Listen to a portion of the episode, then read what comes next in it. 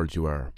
Welcome to the Health Zone Show with Micheál O'Mathúna, where with each episode I explore interesting health and well-being topics with a thought-provoking guest. These topics can range from nutrition, relationships, spirituality, finance, creativity, mental health, and much, much more, so that you can live a healthier, happier, and more authentic life. Guests on the show vary from health experts, spiritual teachers, finance wizards, sports legends, to ordinary people with extraordinary lives. Find us on facebook.com forward slash The Health Zone Show, or you can also join our Facebook group, The Health Zoners. We're also on Twitter, Instagram, Pinterest under The Health Zone. Check out our new updated website, www.thehealthzoneshow.com, and at the moment you can receive a free copy of my latest ebook, 7 Ways to Boost Your Overall Well-Being when you join the Health Zone. Paving your way for a healthier day. The Health Zone. Today I'm talking with best-selling author and leading expert on Eastern philosophy and medicine, Daniel Reid. Hello, Daniel. Hello, how are you? Very good, Daniel. So tell me, Daniel, what inspired you to write the book, The Tao of Health, Sex and Longevity? I was a struggling writer doing travel work and all that, and uh, my favorite sport then was racquetball. I was living in Taiwan and I got a, a, a spinal injury, which normally would have kept me unable to walk for at least two weeks. And somebody that very day took me to a Chinese doctor who did some work on my back, put on an herbal poultice, did some manipulation. And uh, the next morning, I didn't even realize I'd gotten an injury. I was just fine. So I was really impressed and interested. And I went to that doctor and sort of apprenticed myself to him for about six months just to see what it's all about. And uh, anyway, that led to my interest in traditional Chinese medicine, and later um, the Tao of Health, Sex, and Longevity came out of it. Daniel, I'm curious in regard to what you do on a daily basis to keep yourself healthy. Yeah, okay.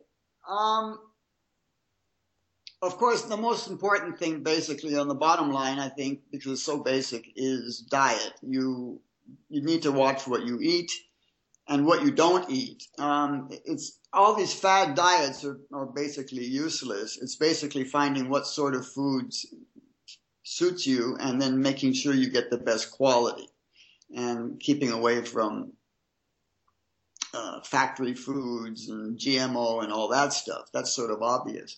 Uh, beyond that, uh, I do uh, some what's called qigong every morning, which is uh, very simple Chinese exercises, very soft, and they, they focus on loosening up and opening up your body rather than Western style exercise like in a gymnasium where everything gets compacted and compressed and tight. It's exactly opposite. So keeping the body open to keep the blood and energy flowing. Um, and uh, besides that, I do uh, I take uh, certain a few supplements and herbs and things like that, uh, and that's it. It's quite easy actually. And what is meant by the way of the Tao, Daniel?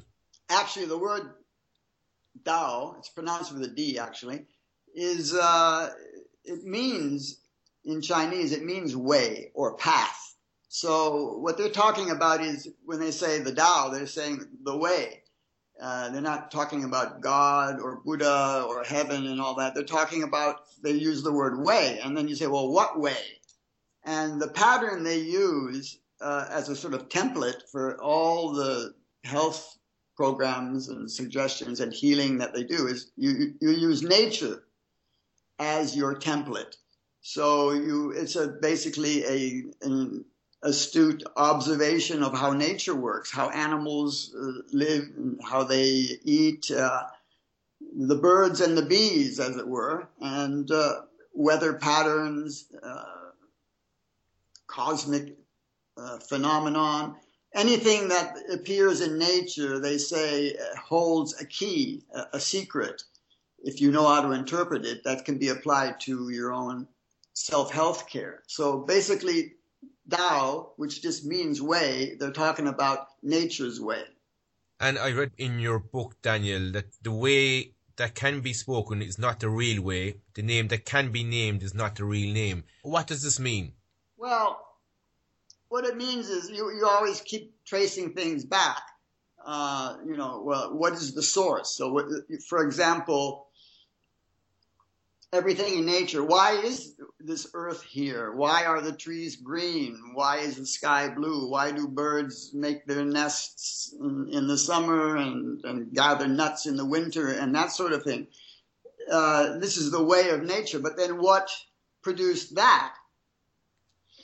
And uh, basically, in the, the Taoist tradition, they, again, they don't talk about gods and deities, any sort of the sort of religious things we talk about now, they go back and they say, well, the way came from uh, the source. The source of what? The source of all creation. So when they're saying is, where did the way come from? Uh, then they say, we're talking about, well, the real way, the, the original source is beyond words. It's not something that can be described. It can be experienced or intuited, but uh, it's like in other religions, if you were saying what is God, what is God, who is God, or Buddha, or something, when you finally keep taking it back further, further towards the source, you finally get to the point where it's no longer conceivable in terms of, of language, which is very limited.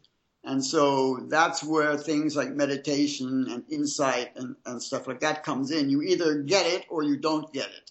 And so when they're talking about the name that can be named is not the real name, we're just saying we're using the word Tao as a sort of a nickname for some phenomena in nature that we can apply to ourselves. But if you want to go back and say, well, what is this really? Where does that come from? Uh, you're just talking about ideas and concepts that are beyond description and language.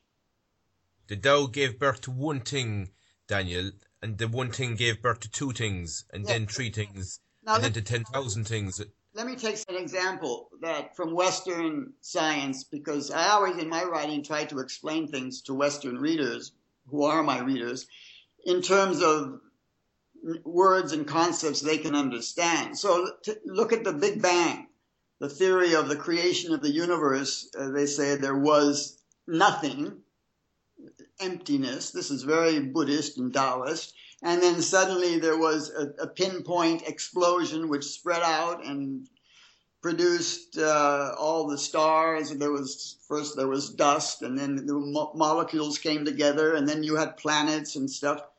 So what that quote you just mentioned is saying that the the Tao came from the source, which came from nothing, uh, sort of a vast emptiness, and it produced a flash of light, and then from that came came uh, matter and energy and uh, the various galaxies, and then solar systems and planets, and then on the planets all sorts of life and more and more complexity. So starting from this one thing which we cannot name and which which we cannot describe, the source of the Tao, uh, once it started to manifest, if you, for example, look at it as the Big Bang, it just continues and continues and continues in this creative process of increasing complexity when I was reading the book, Daniel, there was one thing that struck me was that it said that when your work is done, then withdraw, and that's the way of heaven. How is that connected to the Wei Wu?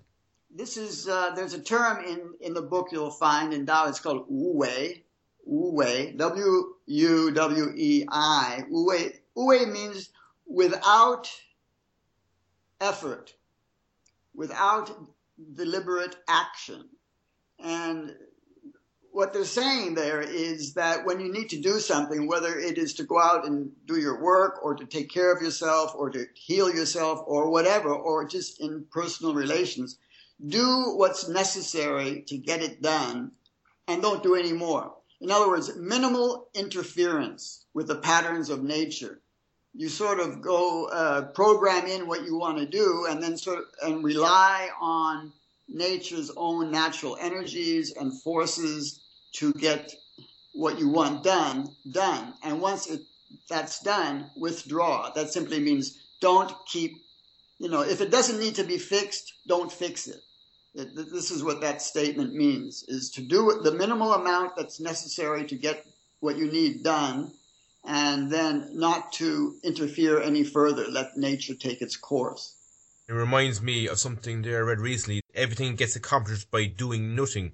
Does that tie in with this, Daniel? That's absolutely that's absolutely true because what in the Western world we seem to see, see ourselves as human beings as separate from nature. So well, the idea is go out and conquer nature. You know, in the 17th and 18th centuries, this is the Western way. We're going to conquer nature. We're going to dam the rivers and make electricity. We're going to fly planes in the air uh, and we're going to we're going to conquer disease with powerful drugs and all these things. But the idea in, in Taoism is to work with nature and natural uh, energies and elements as they are. So what you've got to do is learn how they work. So there you have yin and yang and the five elements, and all of this is based on observation on how nature works when left alone. And the point being that the human body and the human energy system uh, and human beings are an intricate part of nature. We're, we're just like a, another kind of a tree in the in the forest, or flower in the garden, or a different bird in, in the air. Humans are also part of nature. So if we just allow nature to take its course, we'll we'll be basically all right. And when we do have to do something, like change our diets or take up an exercise program or heal a disease. The idea is to observe those principles and energies and elements in nature that would apply to your situation. And so to creatively use natural phenomena to fix yourself, not interfere in those phenomena, but to, to know which ones you need to apply and to see yourself not as separate from all those forces, but as an integral part of it. So it's really a matter of rebalancing and reharmonizing yourself with your your environment and, and uh, the natural forces that that uh, control everything. In, instead of trying to conquer nature, the idea is to utilize nature in a way that can can heal you and keep you healthy. Daniel, do you think the way we're living our lives today in the world, do you think we're moving away or moving towards this idea? Well, it's happening. That's a good question. Uh, I think we are moving towards the idea walking backwards. Uh, what I mean by that is the world, uh, technology and, and politics and what warfare and all the things that are going on are going very much in the opposite direction of the Tao. They're going against the Tao. And I'm talking about uh, industry and, and, air pollution and, and pharmaceutical drugs and, uh, you know, high tech warfare. All these things are not in accord with nature. They're destructive to nature. So we are going against it. But at, precisely because of that, uh, there's a principle that says for every action, there's an equal and opposite reaction. And so the human species on the planet is pushing it, itself uh, so so far against natural the natural way, the Tao, that it's it's causing a reaction. Nature is striking back. So a good example is climate change a good example is the uh, the pollutants in our atmosphere, in our water and food and air that are causing cancer and and all sorts of health problems.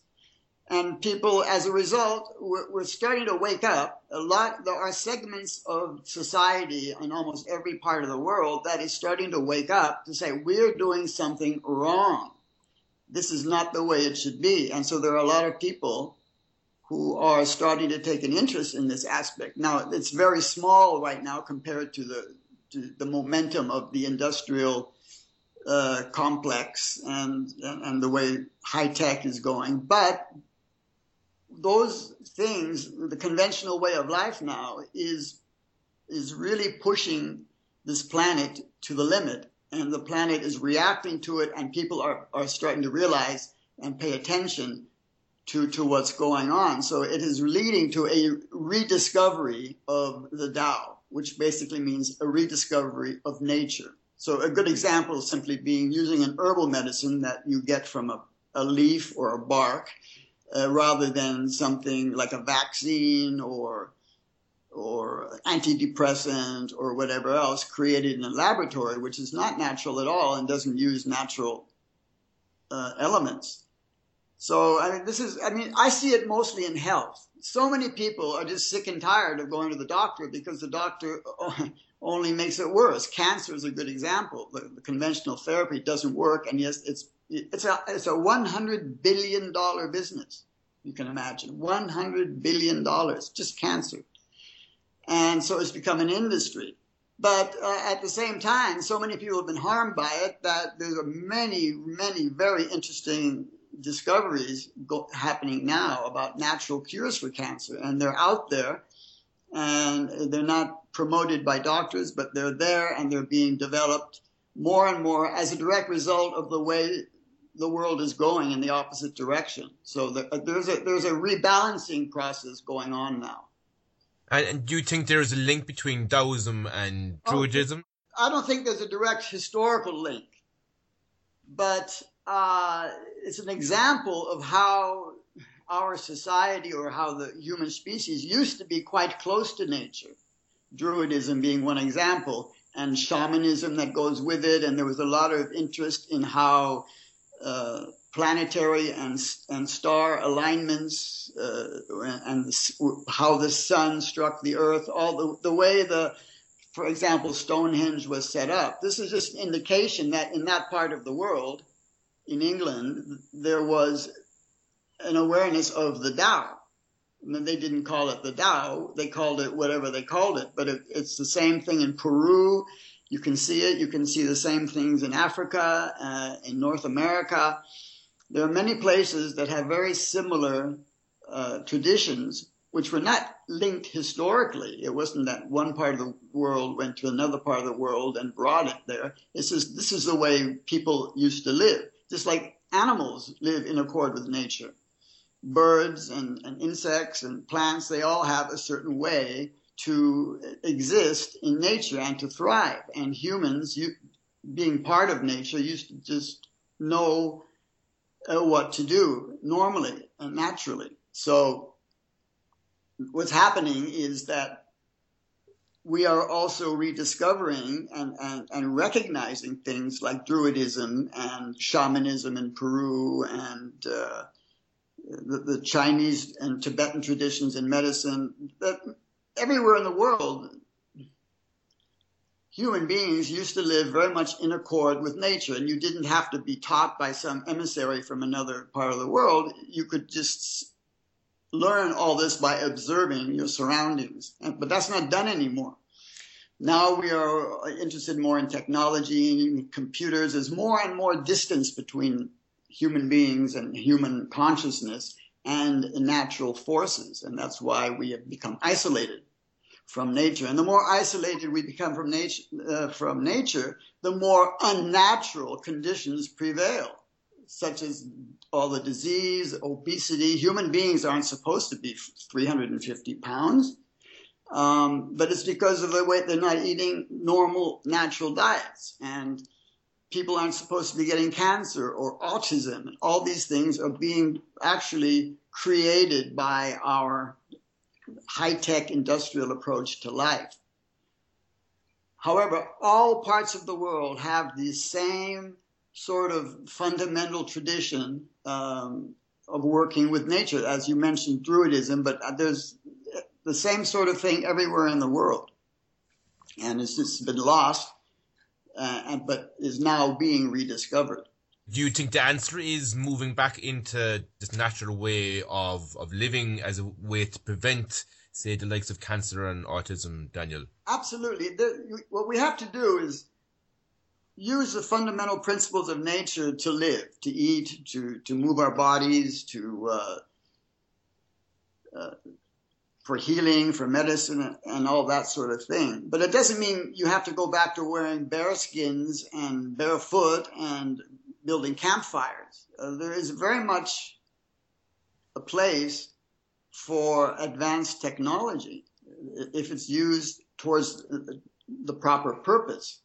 Now, just to give you an example in medicine, um, pharmaceutical companies make the, use incredibly complex technology to produce these chemical drugs, which are really bad for you. However, that same technology can be applied to a pile of leaves or some bark or some roots to isolate the the uh, the active elements, to purify, to concentrate, and you have uh, you have an even better natural product. It's the same with food um, and and everything, housing, clothing, uh, technology, industry, all of that can be used very much to the benefit of of people, of humans, if the basic principles are still done, uh, still follow the, the natural patterns and forces of nature. You can't go, you cannot succeed by going, you can't, you cannot conquer nature. You cannot change it or conquer it, but you can work in harmony with natural forces and improve it with, with technology, computers, industry, all of these things. So there is definitely a place for that while I was reading your book, Daniel, I came across a quote in the book and it said that the hard and the strong are cast down while the soft and the weak rise to the top. How does that tie in with what you're saying? Well, that sort of goes in with the principle of non-interference that we talked about. Um, to interfere with nature, especially in a big way, takes a lot of uh, power and energy and this sort of thing. And they, when they're talking about the meek, uh, I think it's in the Bible too, the meek shall inherit the earth. They're basically talking about those who don't try to interfere with natural forces, but rather to live in, in accord with them. So what that particular quote you just uh, came up with refers to is what's happening now, for example um, so-called superpowers. I mean, uh, going in uh, and using high technology to to to kill more people, to destroy more buildings, to do this and that to other people, in a way that uses brute force, basically. And what that ultimately leads to is destruction, including self-destruction. Uh, you can't push other other countries, other forces, or nature or nature's forces too far before it, there's, a, there's a reaction, and it's very destructive. So basically, what they're saying is people who simply live quietly, like let's say indigenous tribes in, in South America or Africa, that have not become highly industrialized, they're living. They live very simple, lives in accord with the natural natural forces and natural elements. And ultimately they're the ones who will survive because nature is not there to be conquered. We have to learn how to live within those bounds. And the, therefore the ones who will survive in the end are those who not involved in all these uh, forms of interference. I think one of the most obvious ones is warfare. Human beings are the only species that kill each other. Lions don't kill each other, and mice don't kill each other. It's, it's the, the humans have gotten so far away from the natural pattern that rather than learning to to work in in in uh, cooperation with other people for the mutual benefit, the idea is well, kill everybody except your own team and take over. But that ultimately leads to self destruction. How is the Tao of health different to the Western approach or thinking of health? Basically, I would say that it's the same basic attitude of interference. West, modern Western medicine sees a disease looks at the symptoms that are causing discomfort and then comes up with a with a drug, a chemical drug or a technique, surgery or something to to fix that symptom. And then a year later or two years later, it comes back again. The most obvious case of that is cancer. People do chemotherapy and all that, and then a year later or two years later, it comes back. Um, that's because the real root cause is not being treated. So, Taoist medicine, or let's say traditional indigenous medicine in almost every country, Tibet, India with its Ayurveda, they, when they see a, a health problem, a disease, a dis-ease, they, they look for the, the root cause. And the root cause is usually not in the same part of the body as the symptoms. You have a headache, but the problem might be in your liver or it might be in your bowel. So there's an imbalance in the system, and the idea is to correct that imbalance, and then the disease will go away. It's not the idea that you're just going to cut it out or burn it out or poison it, and then you'll be all right. It doesn't work that way. So the, the most fundamental difference between modern Western medicine and traditional medicines of all sorts is um, that the traditional approach is to use natural medicines, natural techniques to rebalance an unbalanced human body, uh, which is a very complicated thing. You have to understand how the body works and then how, how you can use things like herbs, diet, exercise to bring the body back into a state of balance. That's really the, the, the whole Taoist view on disease of all kinds mental disease, physical disease, cancer, heart problems. Every single disease is seen as a fundamental imbalance in the natural energies in your body, uh, like the, the organs, uh, the brain, the heart, whatever. Something is out of balance. The doctor has to find where that imbalance is and then correct it. And then the disease will go away uh, just automatically because the disease is really only a, a manifestation or a symptom of some underlying imbalance in the body. I was in India a couple of years ago and I trained to be a yoga teacher and I suppose part of that training I learned that that all disease starts in the mind. Do you think this is true? Yeah, um, the mind is the final. Uh, the buck stops here when it comes to the mind. When you when you start, uh, looking at problems, a person got cancer or, or, or, or, heart attacks or indigestion, or whatever it is, uh, first of all, you trace it back to its root cause, which might be something in the body, but usually it goes back to the energy system. It's the, the, the way the, fu- the function of the, of the internal organs are not, they're not working together properly. Uh, so then you say, well, why is that? And then you, you go, the physical is taken back to the energetic level, and then what controls your energy? Well, then, in according to the Taoist uh, uh, viewpoint, finally it goes back to consciousness. Uh, what kind of attitude you're having towards life, uh, emotional problems, um, mental trauma of whatever sort from childhood, or even if you want to take it further, as they do in India, from past life experiences. We carry those with us in our in our in our minds, in our spirit, and they have an effect on how our energy works, and that in turn determines how the physical body functions. It's always in that order. The physical is a reflection of the energetic, and the energetic is a reflection of the mental emotional state. Um, so you can fix physical problems, you can fix uh, energy imbalances, but it, none of it will ultimately work unless you go back and sort of work with your consciousness as well. People who have uh, emotional and mental traumas from childhood, which is very common these days because of the way the world is now. Um, what we often refer to as issues you can fix yourself to a certain point, you can get back into balance. But if you are carrying some sort of imbalance in your mind, in the way your emotions and, and, your thoughts and emotions are functioning, that are completely out of balance with nature, then the condition will come back. So, yes, it's true. It all goes back to the mind for the ultimate healing. But you still have to deal with the damage that's been done to the body. You have to deal with the imbalance that's been created in the internal organs and how they function.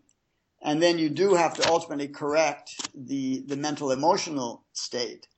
So they all work together. There, there, there are three different departments physical, energetic, and, and mental. But they are, they are absolutely interlinked. So you cannot just work with one. You can't be a, a let's just take an example of a person who's chronically angry, of which there are a lot of people now. now anger is in Chinese medicine as well as in India is related to liver function. You can create yourself some really bad liver problems by just being angry all the time. Uh, now you can fix your liver if you know what you're doing. If you have a good uh, health professional, a naturopathic doctor giving you the right diet and the right medicine, you fix it. But if you don't, if you con- continue to be plagued with uncontrollable anger, that uh, which is referred to as a fire element in Taoism, that is going to go and burn uh, your whole system up again. It's going to inflame. It's going to cause the problem in the liver to come back after you've fixed it. So after you've fixed yourself physically and energetically, you still have to deal with any outstanding issues you're carrying mentally and emotionally, or they will just create the same state of imbalance again that led to the disease in the first place. Daniel, how does fasting serve as a way to improve our health then? Well, fasting is a fasting is nature's way of healing. If you look in nature, or just you don't even have to look in nature. If you have a pet dog or cat, when a dog or cat is sick, they just stop eating. They just won't eat. You can feed them their favorite food and they won't go near it. But you will notice perhaps that both cats and dogs, because they are animals and they're still connected with nature, they'll go out in the garden and suddenly you'll see a dog nibbling on a bunch of weeds. Dogs don't eat grass, but they, I've seen my dog eat grass before. And then maybe a little while later they, they throw up. And so they're doing a natural cure.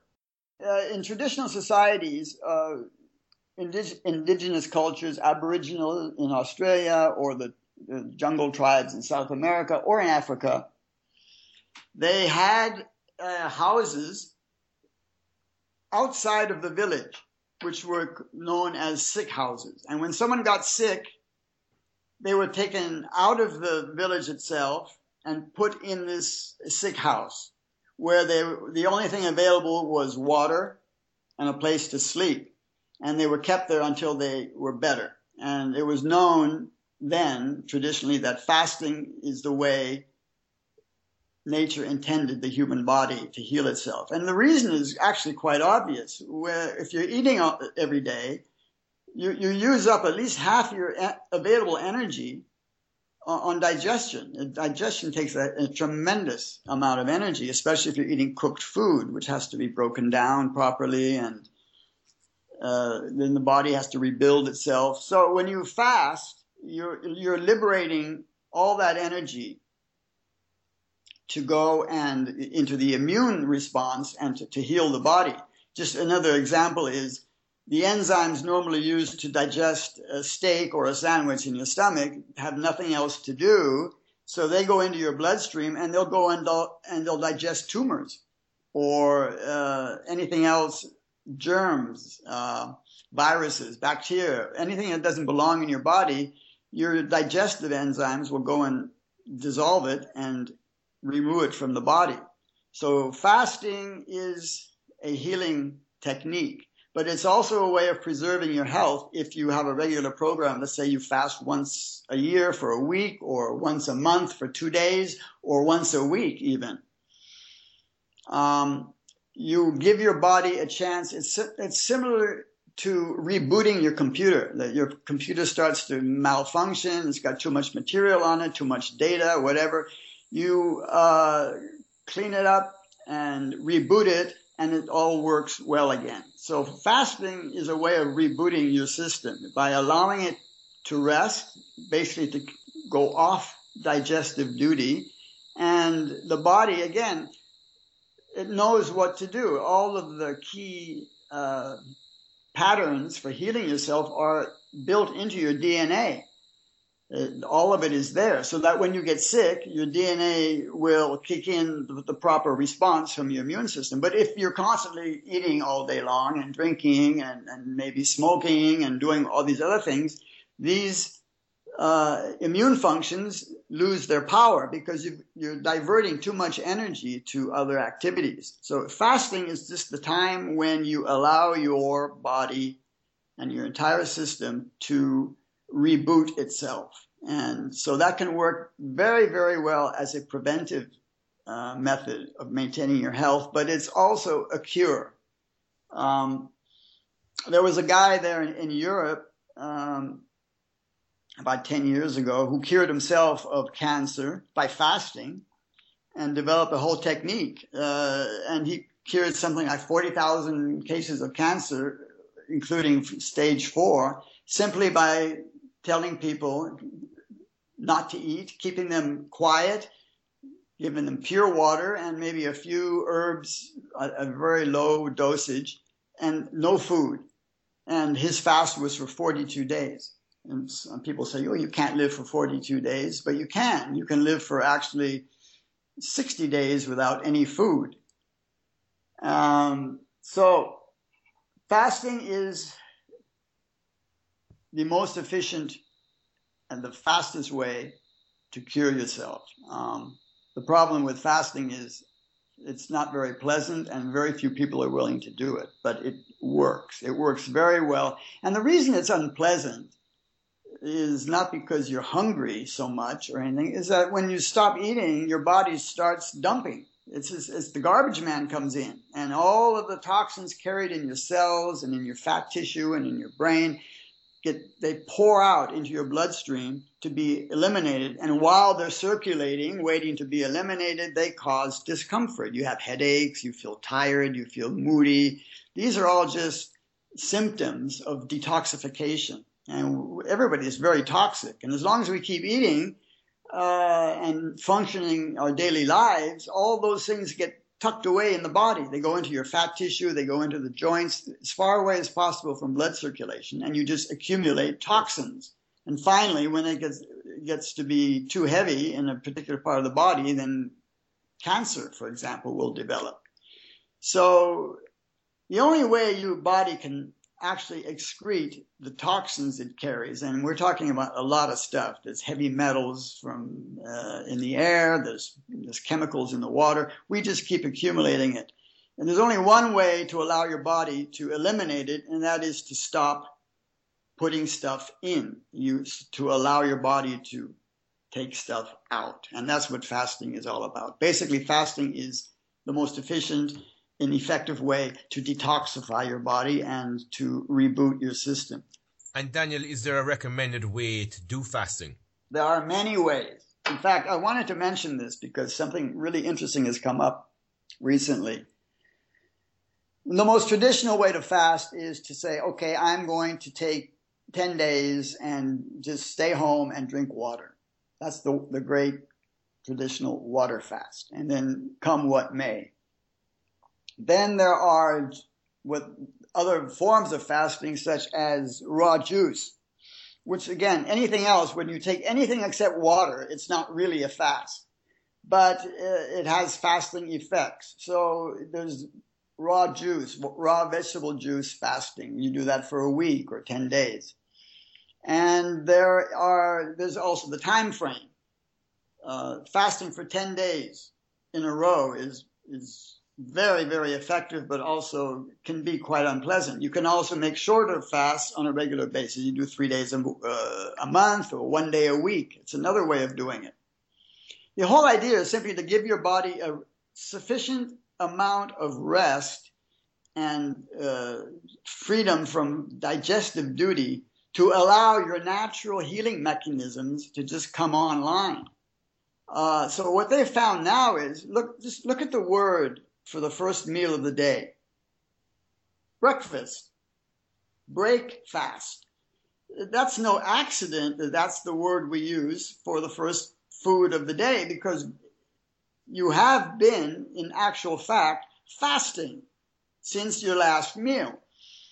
Uh, and in the old days, before modern times, when you could get everything and go to the supermarket and go to restaurants, basically people ate before dark. Otherwise, you can't see what you're eating.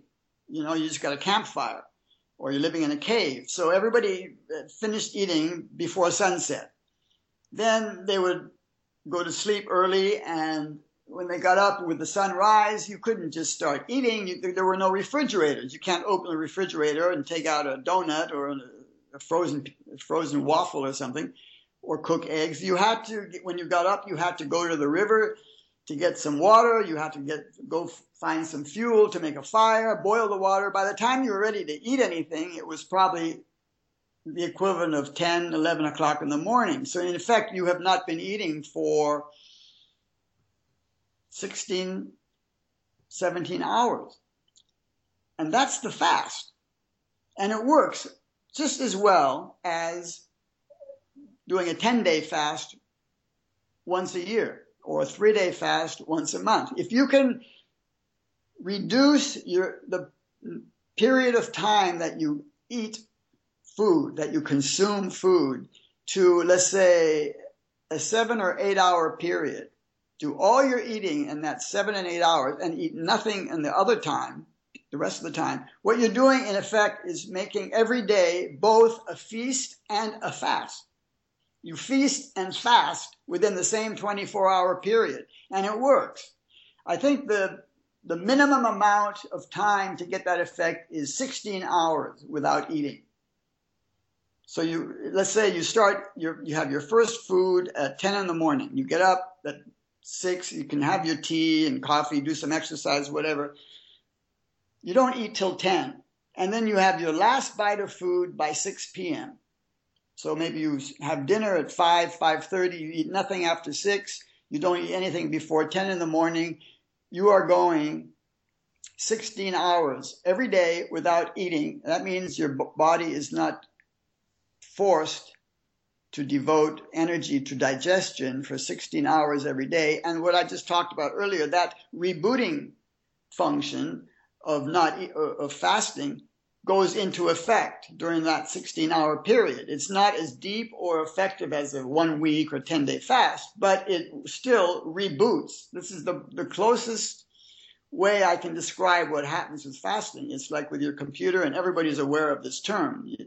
Things are all messed up.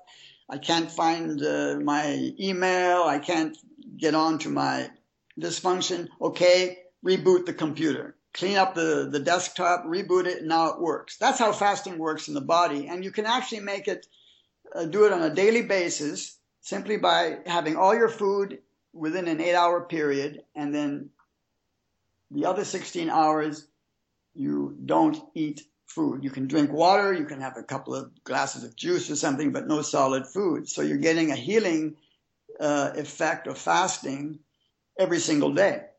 And uh, so in, the whole thing about fasting is it's up to the individual if they can tolerate longer fasts and for much deeper healing. Let's say they got cancer or something serious like that. But as a general health regimen, for example, anti-aging, uh, to prevent your body from aging prematurely and keep your energy up, you can simply do that by having a, uh, a mini fast every day by simply not eating for 16 hours and putting your maybe not having three meals a day have just two meals. One around 10 in the morning one around 5 in the evening. And that can even work with people who have scheduled jobs and things like that. You can bring your food with you to your office. You can uh, you can change the schedule a bit depending on how you, you your normal lifestyle is. As long as you keep a 16 hour period of not eating every day. That's going to be a daily fast, and you're going to also have a daily feast. And Daniel, how important is breathing properly for health? Breathing is very important for health. This is, uh, first of all, we all know the thing you need least is food. You can go 60 days without food. Uh, the next thing is water. You can go about a week without water, but you can't go more than 10 minutes without air, even less. So breathing is really important. And the way, it's just the same with everything else. The way you eat determines whether you're going to get sick or going to be healthy, uh, whether you're going to be obese or whether you're going to be in good condition. And the same with breathing. Most people don't breathe properly. They breathe in their upper chest, the lower part of the lung, the diaphragm is not engaged. And so the breathing is just a basic survival level of breathing to keep enough oxygen in your system to stay alive. But if you learn to breathe correctly and using uh, engaging the diaphragm and the whole the whole chest area, it has a completely different effect. Now the, the thing about breathing in the Taoist system is it is viewed as the bridge, literally the bridge that links your body and your mind. In the West, Western medicine, we have two departments for that. You've got a problem with your body, you go to the hospital. But if it's a mind or a mental thing, oh, you've got to go see the psychiatrist or something. But in the Chinese, uh, in the Taoist system, there's there's the physical and the mental, yes, but there's the energetic level, and that's what breath represents, uh, which works to rebalance both the body and the mind. It is the breathing is the only uh, function of the autonomic nervous system, which is basically the automatic nervous system, such as your heartbeat, uh, all the basic functions, metabolism go automatically. Breathing normally goes automatically. It's on autopilot, obviously. However, breathing is the one and only vital function of the autonomic nervous system that we can also control volitionally. We can bring our breath under control. We can breathe in a particular pattern. You can't directly control your heartbeat. You can't make your heart go faster or slower. You can't control your blood pressure simply by thinking about it. However, you can use your mind to control your breath and breathe in a certain way. Uh, and what that does is it rebalances all of the other functions.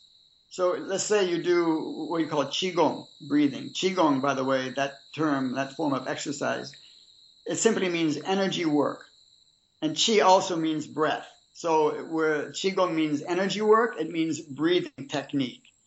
Uh, because your breath represents your entire energy system.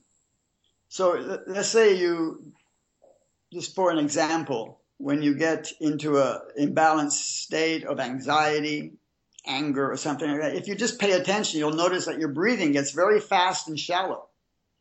It, it's as a result of that emotion. It's a result of that uh, the anger or the anxiety that's happening, it immediately affects your breath. That again affects your your body. So your blood pressure will go up, your face will get red. I mean, all of this is very, very easy to observe.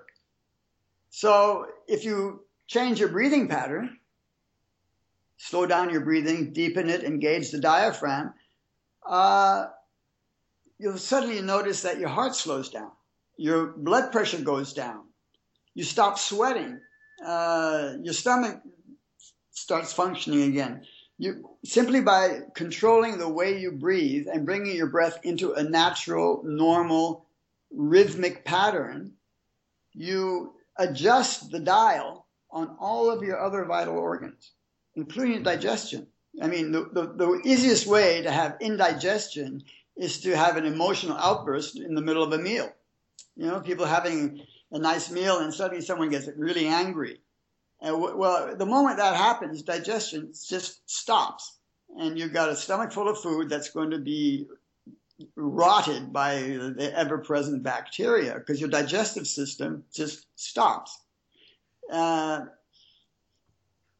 if you really, if you get really angry at work or something and you, and you start having an argument and shouting and all that, if you were to just sit down for two minutes and change your breathing pattern, you'll suddenly find out you don't even know why you were upset.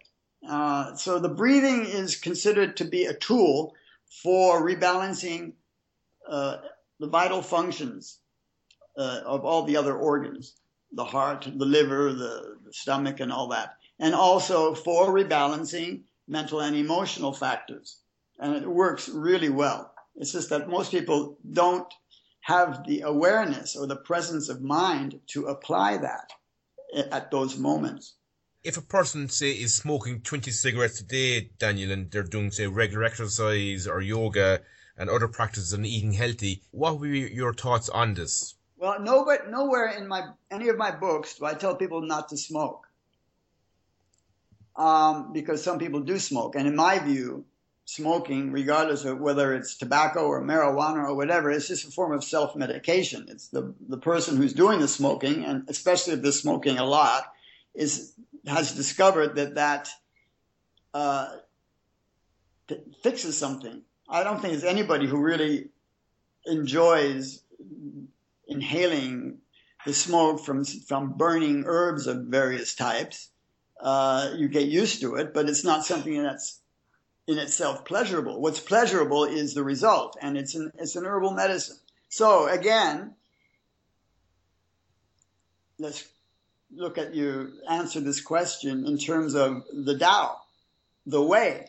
What are we talking about here? Tobacco. Okay, tobacco grows. Fine.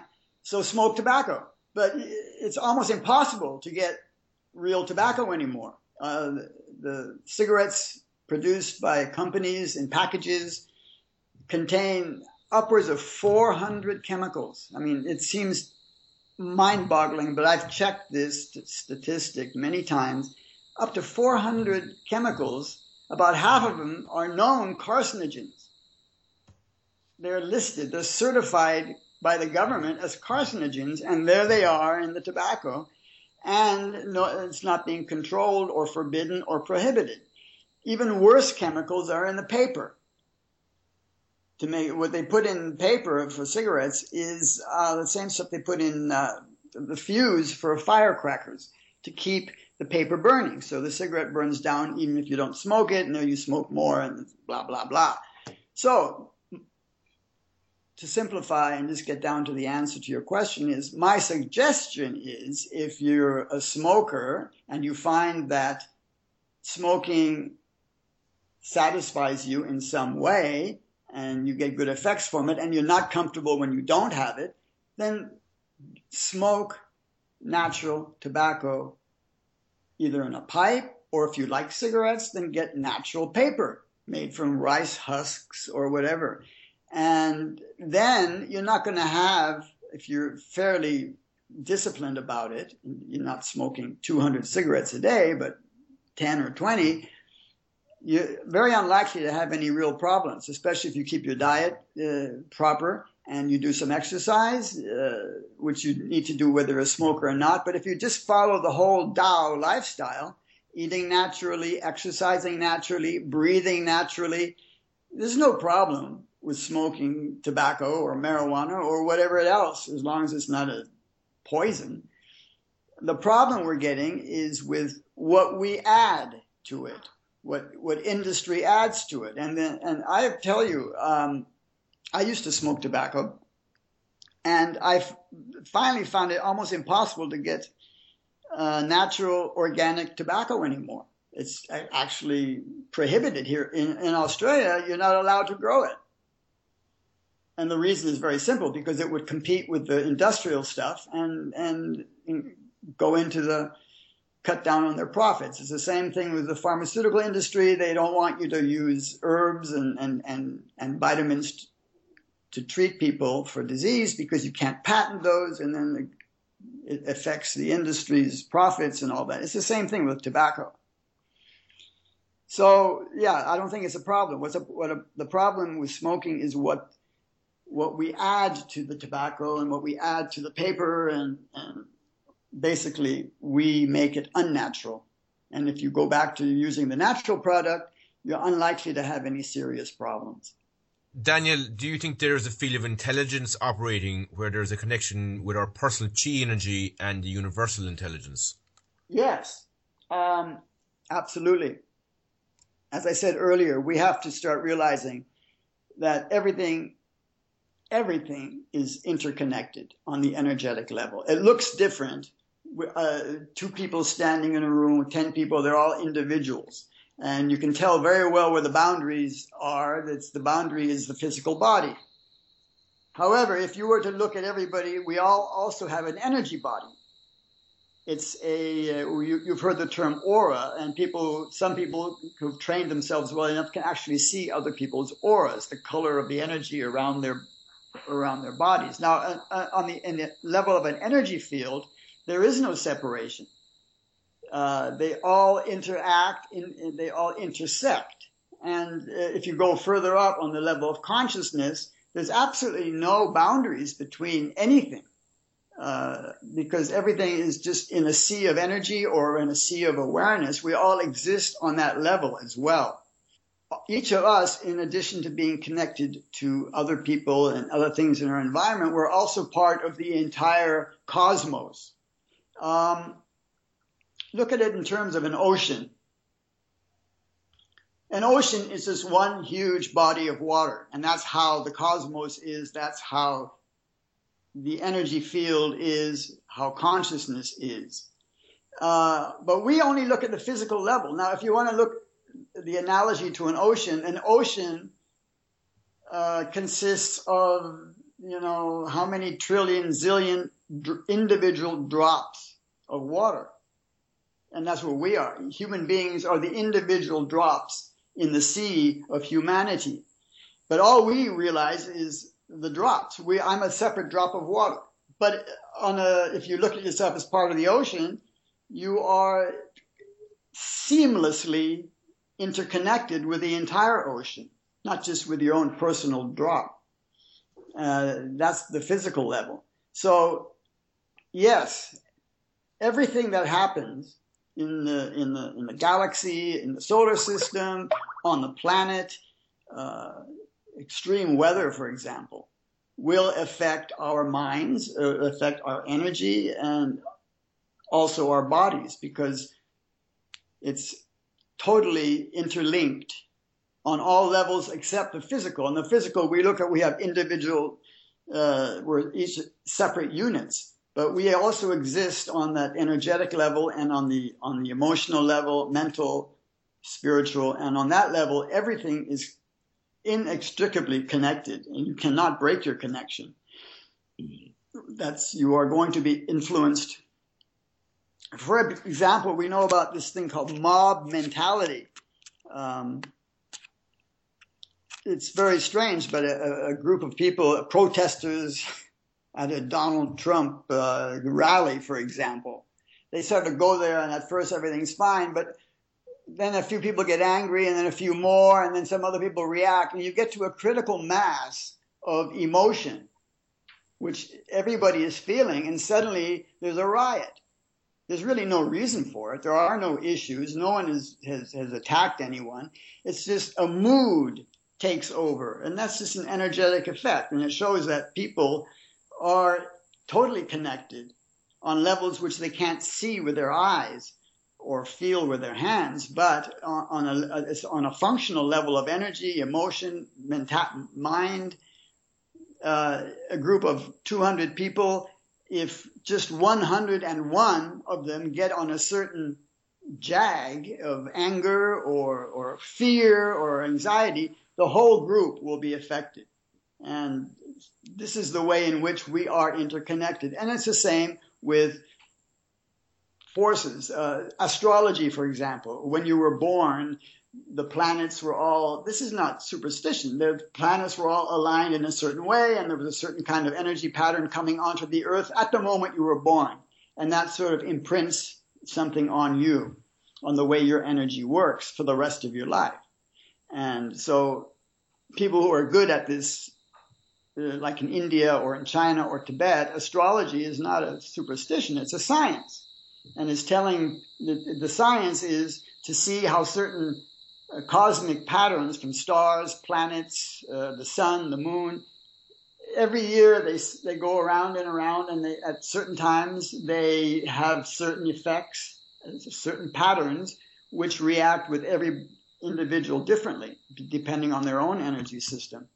So you have this is just an example of how forces that you can't see but you can be aware of will influence your behavior and you can predict too you can it's weather um, like I said, cosmic factors, astrology, things happening in the sky, on the earth, earthquakes. I mean, animals, for example, when there's an earthquake coming, start freaking out. But we don't even notice it because we're, we're too distracted.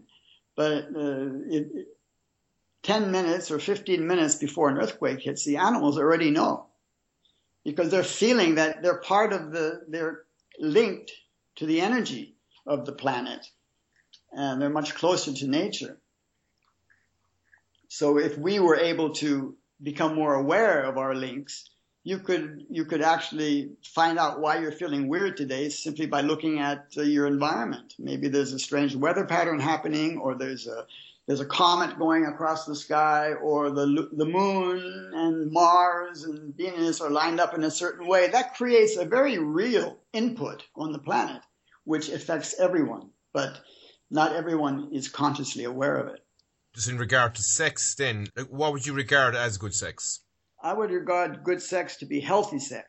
Um, and I'm not talking about sexually transmitted diseases and all that. That goes without saying. I'm talking about in the Taoist system, sex is regarded as sort of like breathing and diet and everything else. It's, it's a way of balancing your system for health, happiness, longevity.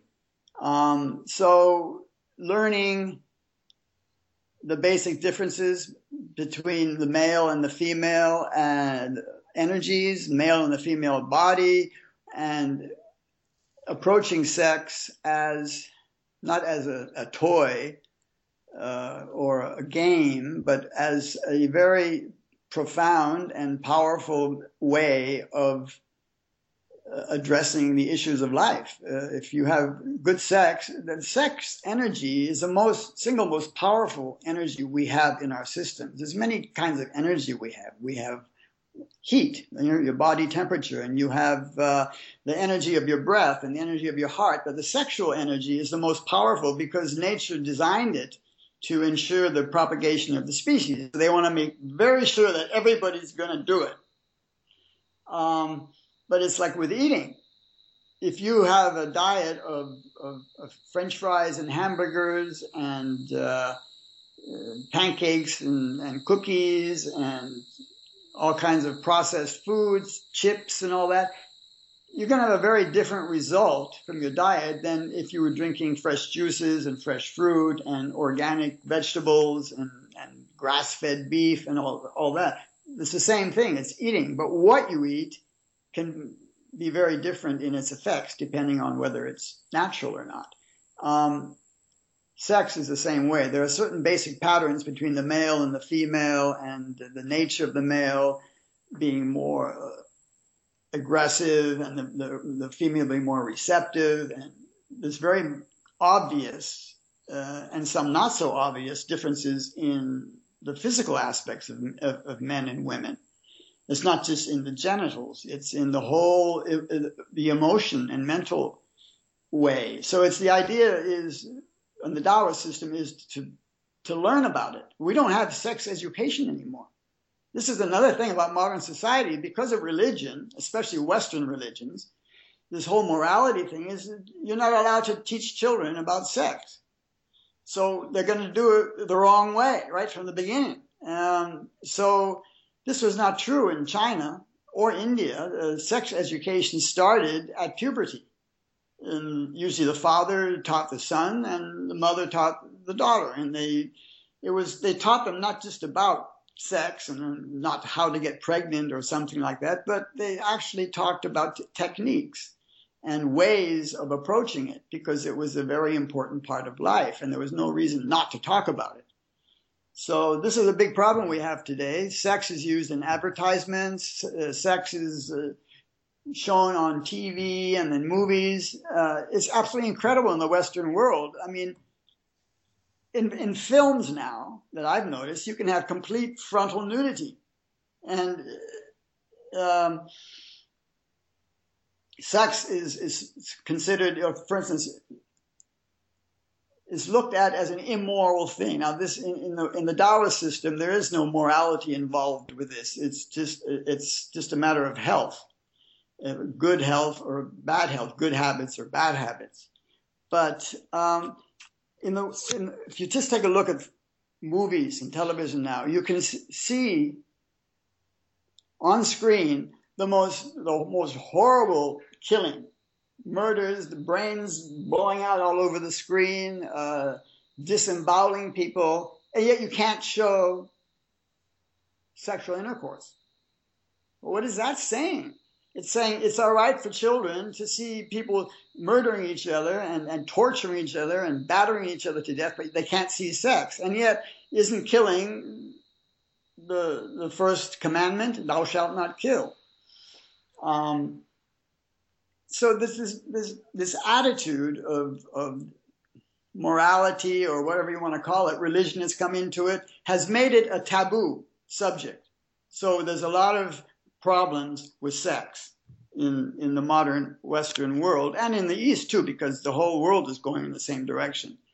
But in traditional societies, like I said, sex was something so basic that children, when they approached puberty, were taught about it and how to approach it in, in, a, in, in a healthy, balanced way. Uh, there are, it goes deeper, of course. If you remember from that book, it's men, for instance, have to be a lot more careful because ejaculation, you lose, uh, you, you lose your lose your semen, and the body will immediately replace it. And the older you get, the more difficult it is, and then pretty soon your body's borrowing cerebral spinal fluid from the spine to replace the semen, and it's it gets you can really wear yourself out. But if you learn the, the Taoist way, then a man can be sexually active and healthy into his 80s. And it's there are certain diff, uh, rules and, and techniques for women too. They're very different than the ones from men. And similarly to diet, to medicine, exercise, and to breathing, there is the Tao of sex, the way. It's, that's all it is. And what is the way? Well, the way is the way of nature. Observe nature. And um, you've got your you've got your answer there. So it, it, the sex is not a big deal. It's considered as basic as diet. There, even Confucius, who was uh, very much into society and all that. He wasn't a hermit or anything. Everyone knows about Confucius. He, one of his most famous statements is, "Food and sex are nature's most natural appetites." That's that's what he said. And so you don't have to make any more big a deal out of having sex uh, than you or than for having dinner. It's just part of nature. Find the right way to do it and make it a healthy uh, activity rather than one that destroys you.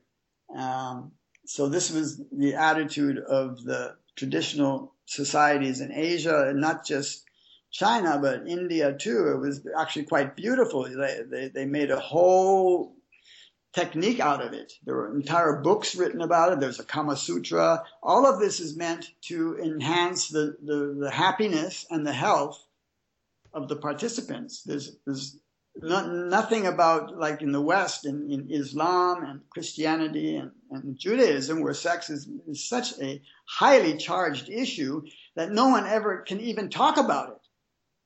Uh, so no one really learns the Tao of sex in the modern Western world. Um, but all of the information there that was traditionally used to teach about it is still there. Um, I quote a lot of those books. In China, probably took this to the furthest point of development of all the countries. Uh, the thing about males controlling their ejaculation and uh, seeing the female energy as more powerful than the male. All, all of these principles, they're all there in the old books, uh, and it can be relearned. Daniel, oftentimes people can experience guilt and shame in regards to sex. Why do you think that is? That is a direct result of monotheistic religion, specifically the three great monotheistic religions of the of the Western world, which are now pushed all throughout the rest of the world. Christian, Judaism, Christianity, and Islam. They have made they have turned sex into a tool for controlling women, for example. Uh, the, in marriage, a man owned the woman basically, and could have many wives, but the woman couldn't do couldn't do anything. Uh, it became something that was separate from from nature. It became a social tool for controlling families, things like that.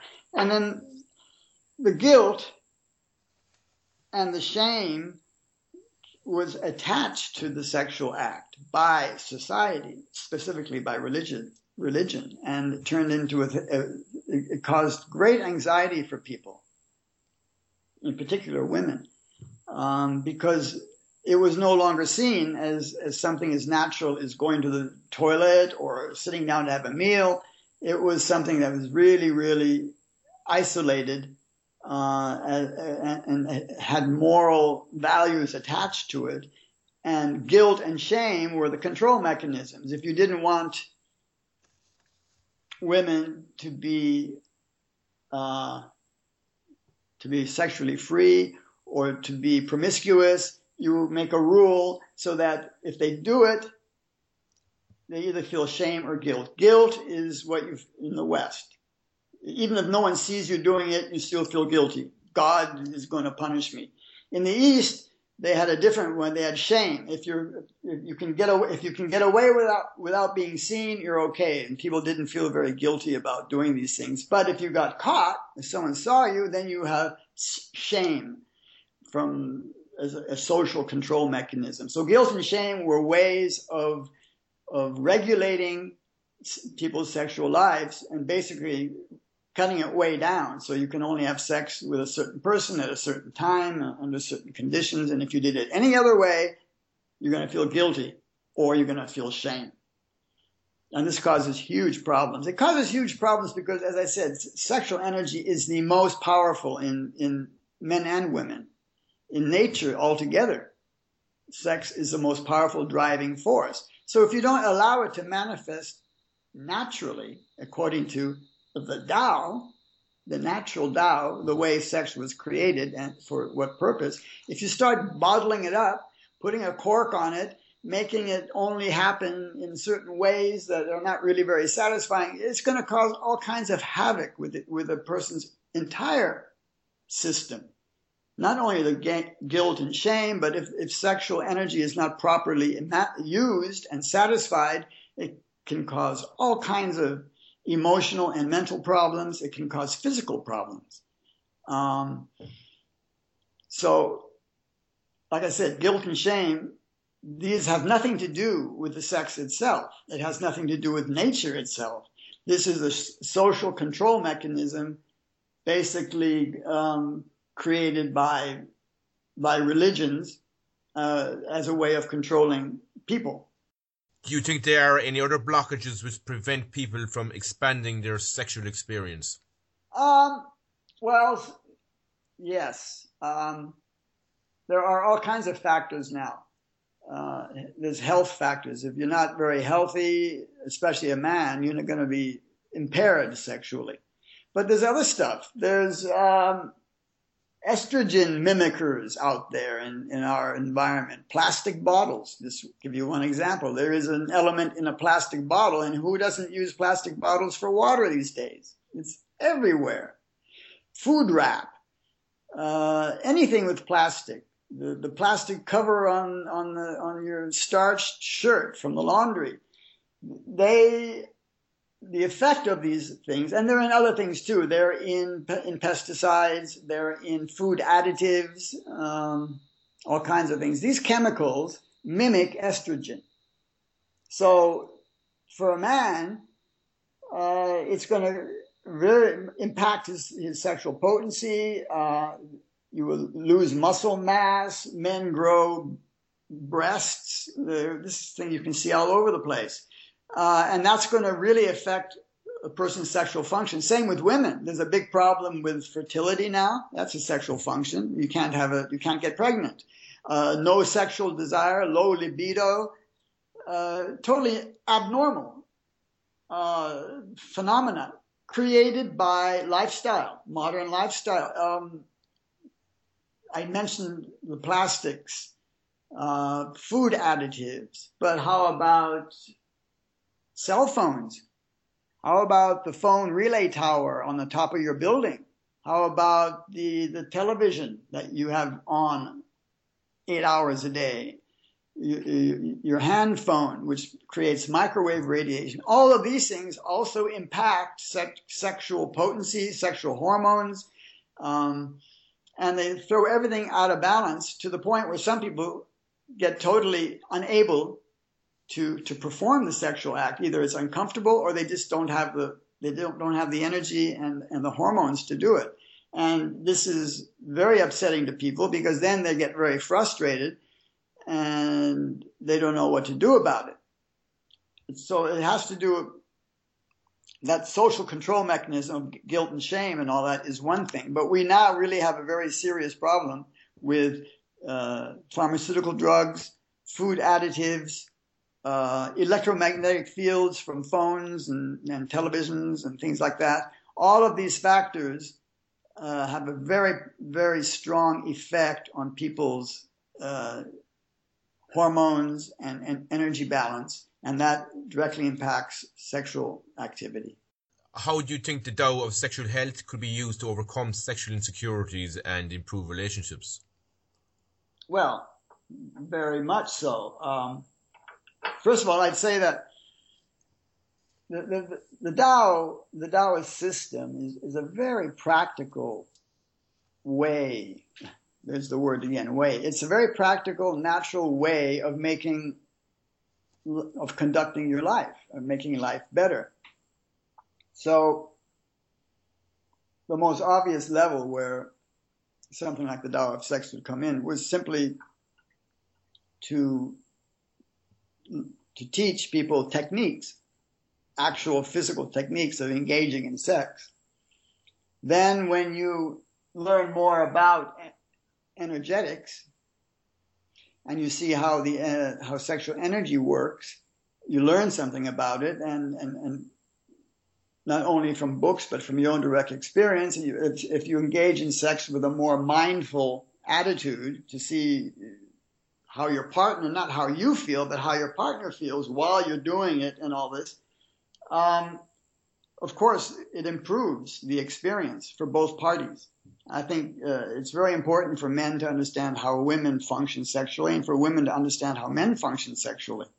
Uh, not just on the physical level, but in terms of desire and uh, libido. All, these are all very it's, it's like learning to drive a car or ride a bicycle or play tennis. You can't just get out there and, and, and start doing it. You have to learn about it. And like I said before, because of sex is so linked with guilt and shame, it's become such a taboo that no one teaches young people about it. People young people, teenagers learn about sex by playing around with their with their peers, and so you've got teenage pregnancy, and you've got sexually transmitted diseases, and you've got sexual violence, all because people don't know what they're doing. So the, to answer your question, how can the Tao of Sex help? The Tao of Sex could be a sexual education manual because there's absolutely no religion in it. It doesn't say any one particular religion is better than the other, or God is better, uh, my God is better than your God. It's none of that. No morality. It's just a simple manual. It's it's a it's a user's manual for sex, basically. All of those books that I quote in the Tao of Sex section of my book um, and then there's a lot of that similar stuff in India and Tibet. Those are that's just a, a primer, a textbook for how to properly approach sex. It's just as important as learning how to eat properly. And really, the problem these days, especially in the Western world, is that there is no education. You're not allowed to even talk about it in school.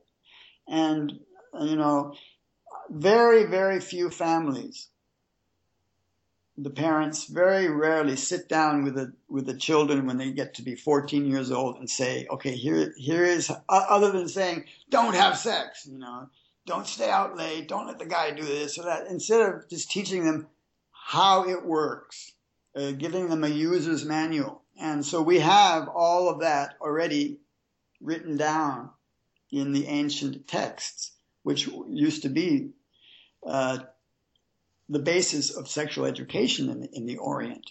Uh, so, like I said, there's a great treasure trove of information there. But the problem is, until until society deals with this whole guilt and shame thing and just looks at sex as the natural, the most natural function in life, even more natural than eating, because everybody has that drive. Uh, until we look at it that way, it, there are going to be big problems. And uh, education, teaching children when they reach that, when their hormones, sexual hormones start flowing and they start getting these energies and these, these impulses, that is the time to teach them what this is all about. It's, it's no different from toilet training. You got to toilet train children or they're going to be crapping in their pants when they're 14. Uh, it's the same with sex. Unless you don't teach people, teach young men and young women what it's all about, by the time they're 20 or 25 years old, they've already gotten in trouble.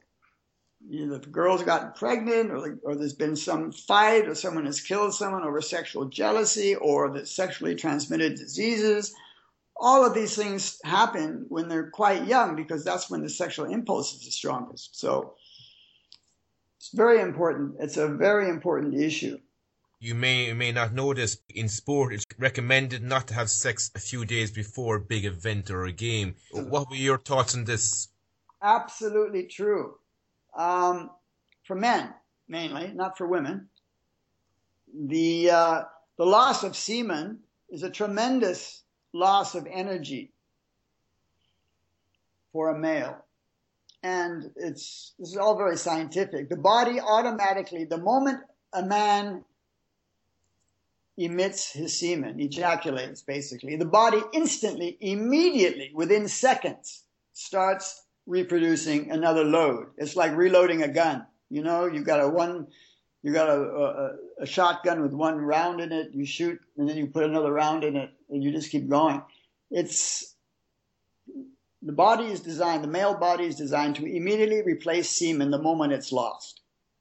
So, that is a big, it takes a lot of basic vital energy to do that. It could take 24 to 48 hours to, to fully replenish, to top off. And in that time, it doesn't matter if you're, you're, you got to run the race in the Olympics tomorrow morning. You had sex tonight as a man. Your body's going to just go into overdrive to replace the semen, and it's still going to be doing that while you're running the race. That's how powerful a factor it is.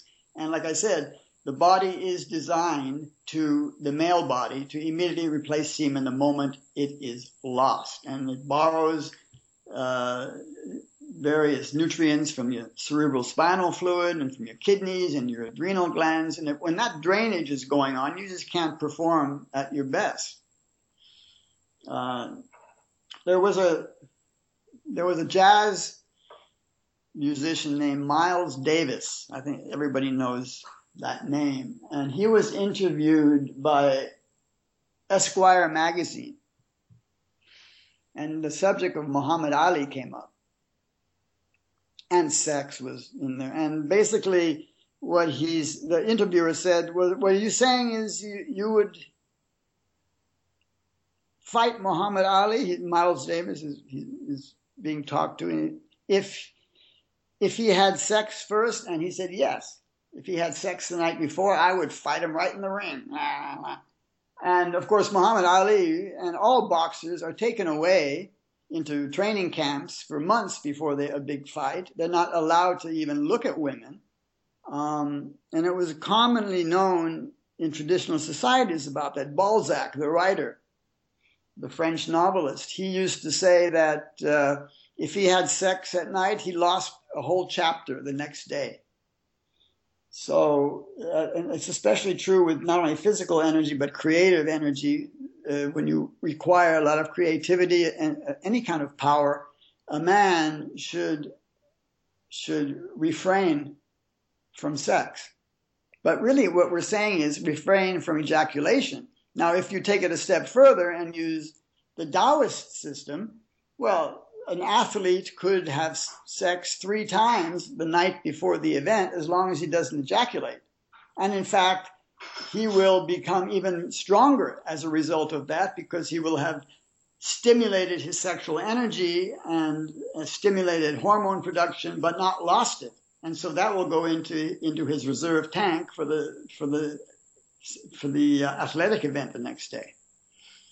But this is definitely uh, definitely true, and it's well known, especially in, in boxing and the sort of uh, bicycle racing, anything that requires a lot of physical exertion. They all know about that. Do you think, Daniel, that the Tao of sexual health could be used to relieve or even prevent testicular or ovarian cancer? It could be helpful to a certain extent, but when we're talking about cancer itself, that's a tumor growing in your body, and this is a, a result of a toxic situation in the ovaries or the testicles, uh, which has to be addressed. So you, the, the main thing, if it's ovarian or testicular cancer, the primary approach would be whatever you do for any kind of cancer. So fasting, uh, raw juices, uh, herbal medicine, eliminating sugar. Can- all cancer thrives on sugar, by the way. Um, so these things, these things, these things have to be taken into consideration too.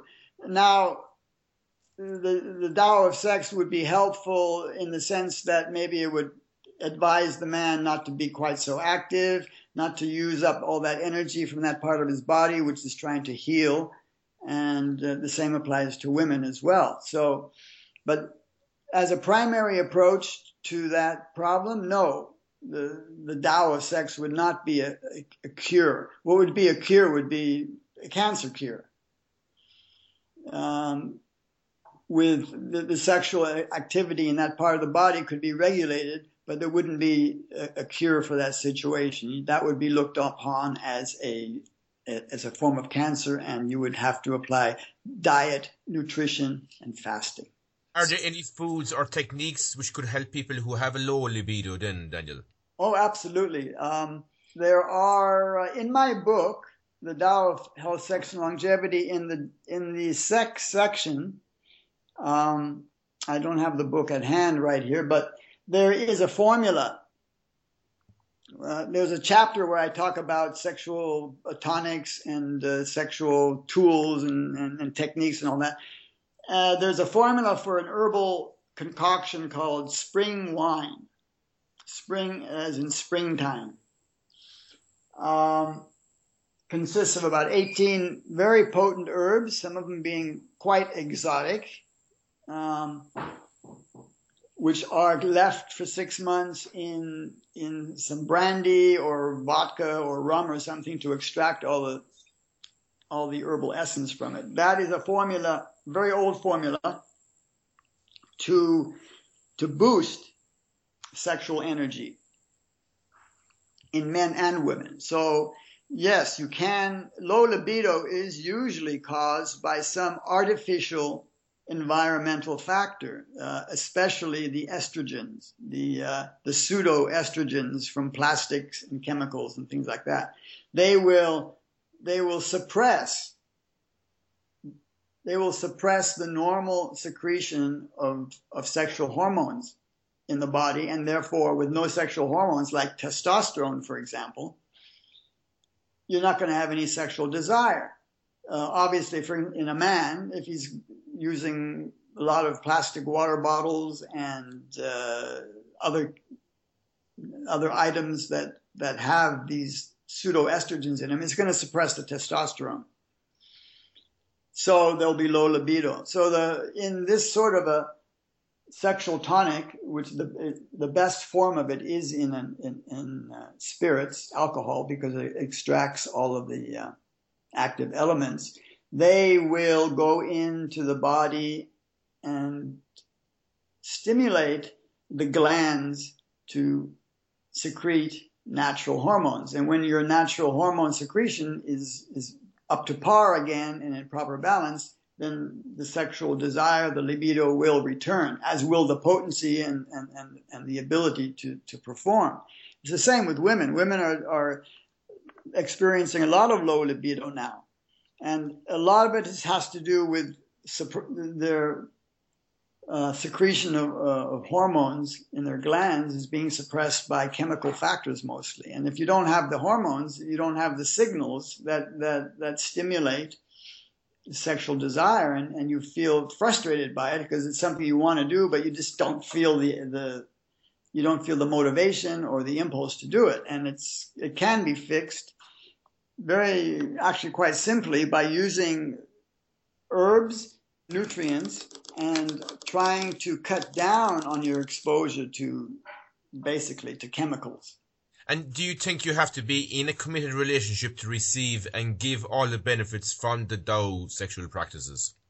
It's helpful, um, though it doesn't have to be necessarily a, a marriage or anything like that. But yeah, it, it's very important that if you're going to engage in Taoist style of sex, that your partner at least knows what you're trying to accomplish. Uh, they know that the basic idea behind it. For instance, a man who's practicing or trying to getting to middle age, or getting older, he wants to start. He wants to continue having a lot of sex, but he doesn't want to burn himself out, so he starts practicing the withholding ejaculation, and, and therefore the sexual encounters last a lot longer. It's very important that his partner understands what he's doing. Uh, sometimes a woman will feel, if a man doesn't ejaculate, she feels that she didn't do it right or that she's somehow missing something. So it's important that both parties in a relationship and uh, understand what they're trying to do. And there's that old term, practice makes perfect. It's much easier to develop these techniques um, uh, by practicing with the same partner frequently because you start to develop a, a, mutual rhythm and both parties know what they're doing. But it's not, this is not a moral thing.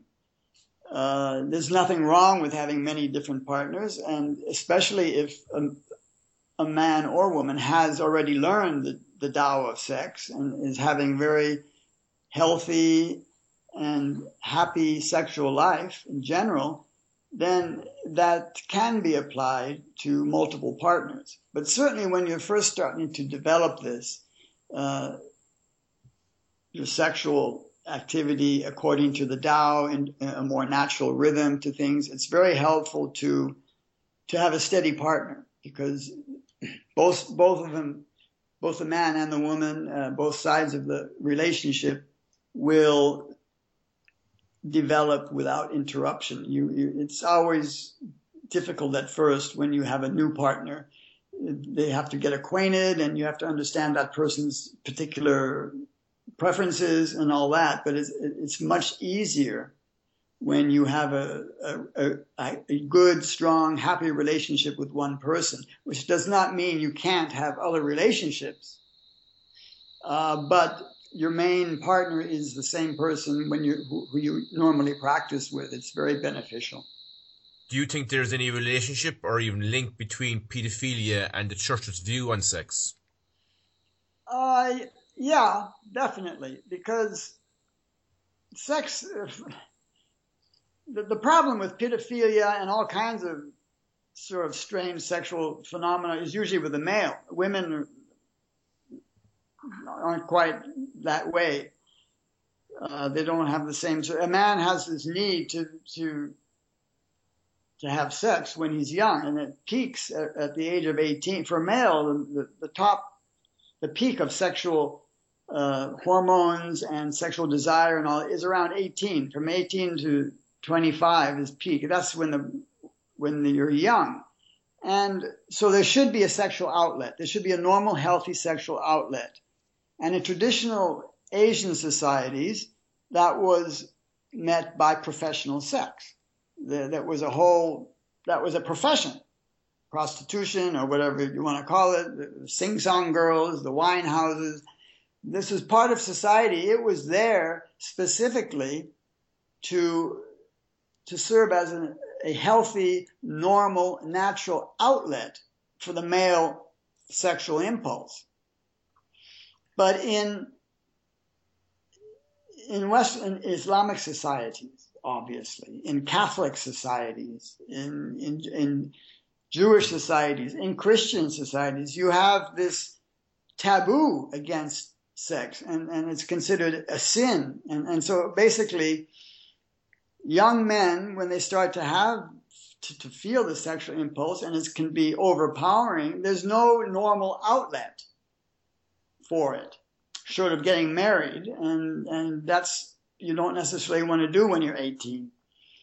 So uh, there's other avenues develop.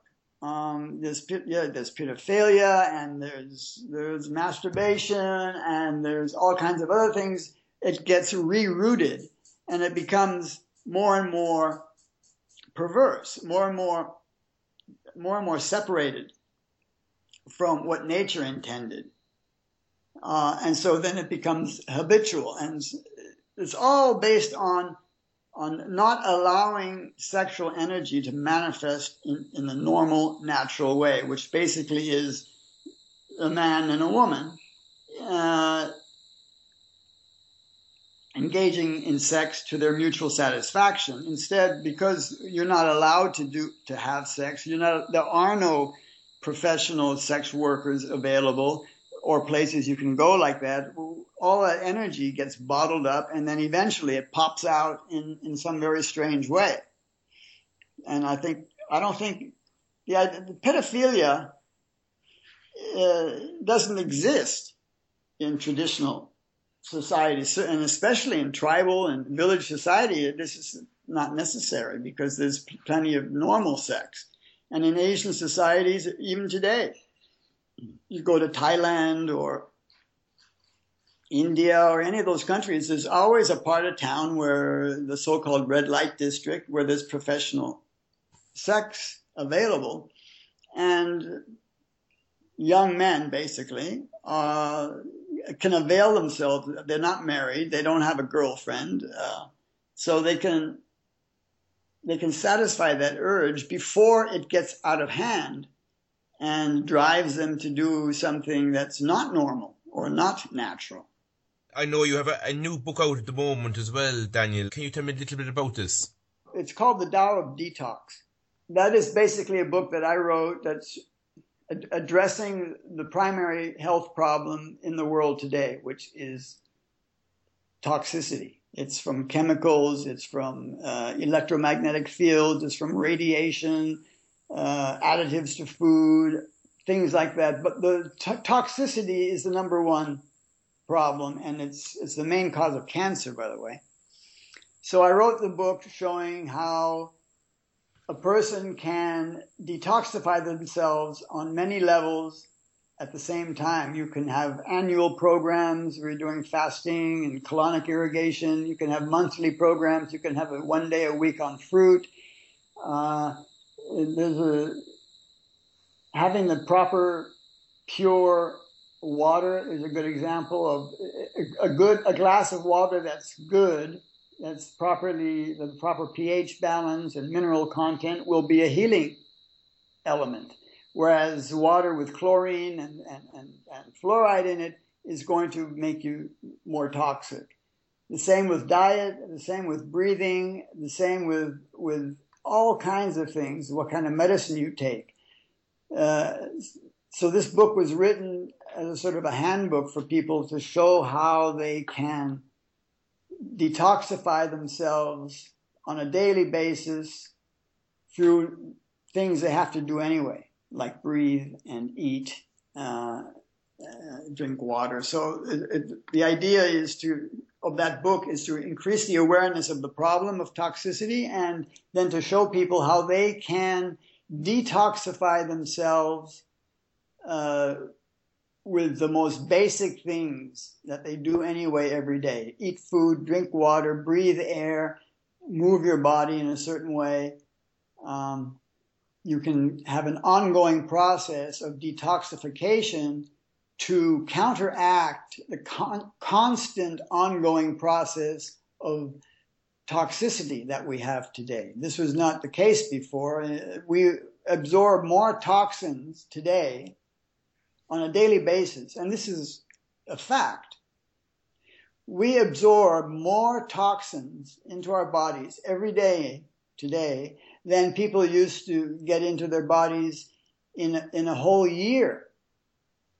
before, even more than a year. There is really a toxic assault on the human body today everywhere in the world.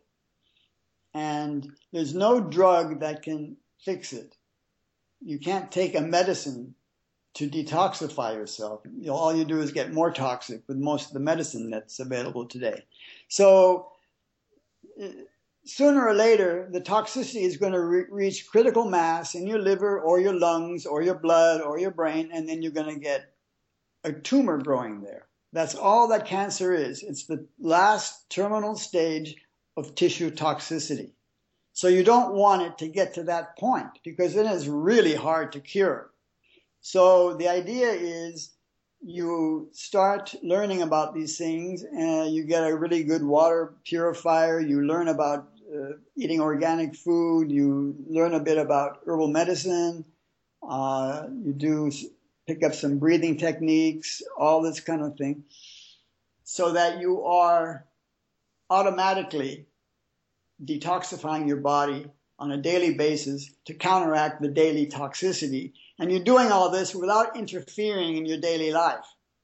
Uh, you, you can still go to work, you can still uh, do your normal activity, but what you're doing is you're eating, drinking water, breathing, and taking certain supplements in a certain way that constantly detoxifies you, keeps you keeps you ahead of the game.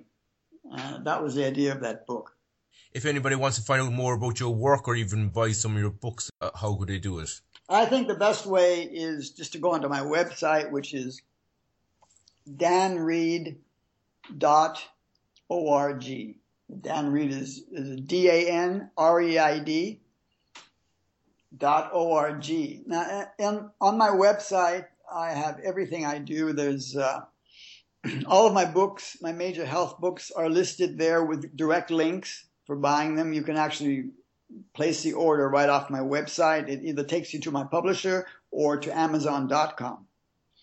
And then we have, my wife and I have some, a program we do, which is basically a detox program, intensive 10 day program involves fasting, uh, colonic irrigation and certain supplements. So there's, uh, I have a section on that on my website. And when we do programs, we announce them, the dates and the, and the places uh, on the website. And then I have some other things. I have some articles I've written, and I have a section on there called Health Alerts, which I take from other sources, but I find to be relevant to people's situation today. So everything that I do uh, in, in my professional life, in health, is available there on my website. Thanks so much for your time. Okay, thanks a lot. Cheers, Daniel. Bye bye. Bye. The health zone. Ah, the health zone. Ooh, the health zone. Thanks for listening to another inspiring and thought provoking show of The Health Zone. I'm Micheál O'Mathúna. Just to remind you, you can find us on facebook.com forward slash The Health Zone Show, or you can join our Facebook group, The Health Zoners. We're also on Twitter, Instagram, and Pinterest under The Health Zone. To gain further invaluable resources on health and well-being, go to our website www.thehealthzoneshow.com. When you're on there, join the Health Zone and you'll receive a free copy of my latest ebook, 7 Ways to Boost Your Overall Well-being. Finally, I would love to hear any feedback you may have on the show and even if there are any particular guests or topics which you're interested in, please email me on tunein at thehealthzoneshow.com. Until next time, this is me, Micheál. Thanks for listening, and I wish you a very healthy, happy, and authentic week.